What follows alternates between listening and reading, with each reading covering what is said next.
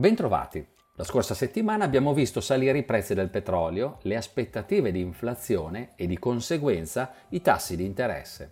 I mercati finanziari ne sono stati inizialmente scossi, ma hanno poi chiuso la settimana con un tono più sereno. Il prezzo del petrolio ha raggiunto i massimi degli ultimi tre anni, con il Brent a più 3,9% in settimana. Negli ultimi trimestri la rimozione delle misure di contenimento del contagio ha scatenato la ripartenza della domanda di energia, che però si sta scontrando con le strozzature dell'offerta.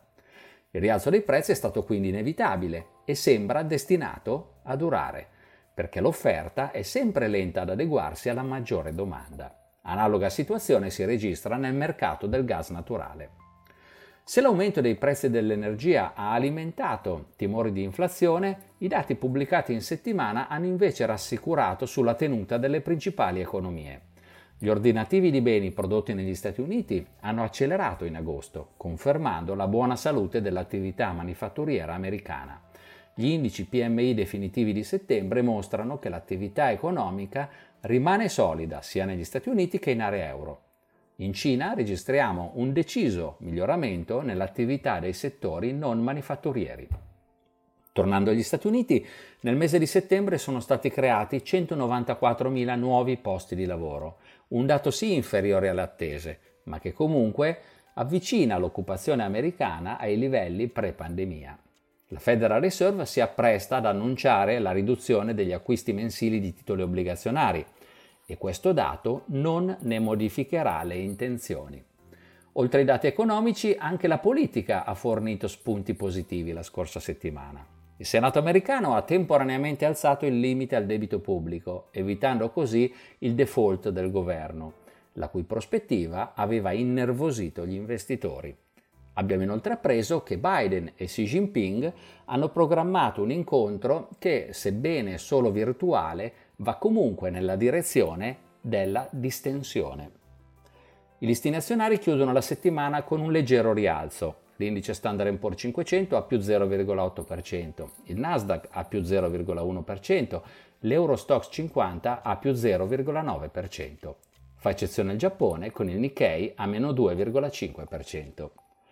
Notevole il movimento al rialzo nei tassi di interesse, che per effetto dei rincari dell'energia sono passati sulla scadenza decennale da 1,46% a 1,61% negli Stati Uniti e da meno 0,22% a meno 0,15% in Germania. Le obbligazioni corporate high yield hanno subito un allargamento dei propri differenziali di rendimento rispetto ai titoli privi di rischio, mentre oro e dollaro non hanno mostrato variazioni di rilievo. Per concludere, questa settimana potremo monitorare negli Stati Uniti l'inflazione e le vendite al dettaglio di settembre. Anche in Cina verranno pubblicati i dati di inflazione di settembre, insieme a quelli su importazioni ed esportazioni. È ancora presto per sapere se la fase correttiva che dura dai primi di settembre può dirsi conclusa. Probabilmente ci aspettano altri momenti di volatilità, per cui occorre mantenere portafogli molto equilibrati. Tuttavia, le proiezioni degli utili aziendali, della crescita economica e dell'inflazione ci rassicurano perché mostrano ancora un quadro nel complesso favorevole agli attivi rischiosi. Vi ringrazio per l'attenzione, vi saluto e vi do appuntamento alla prossima settimana.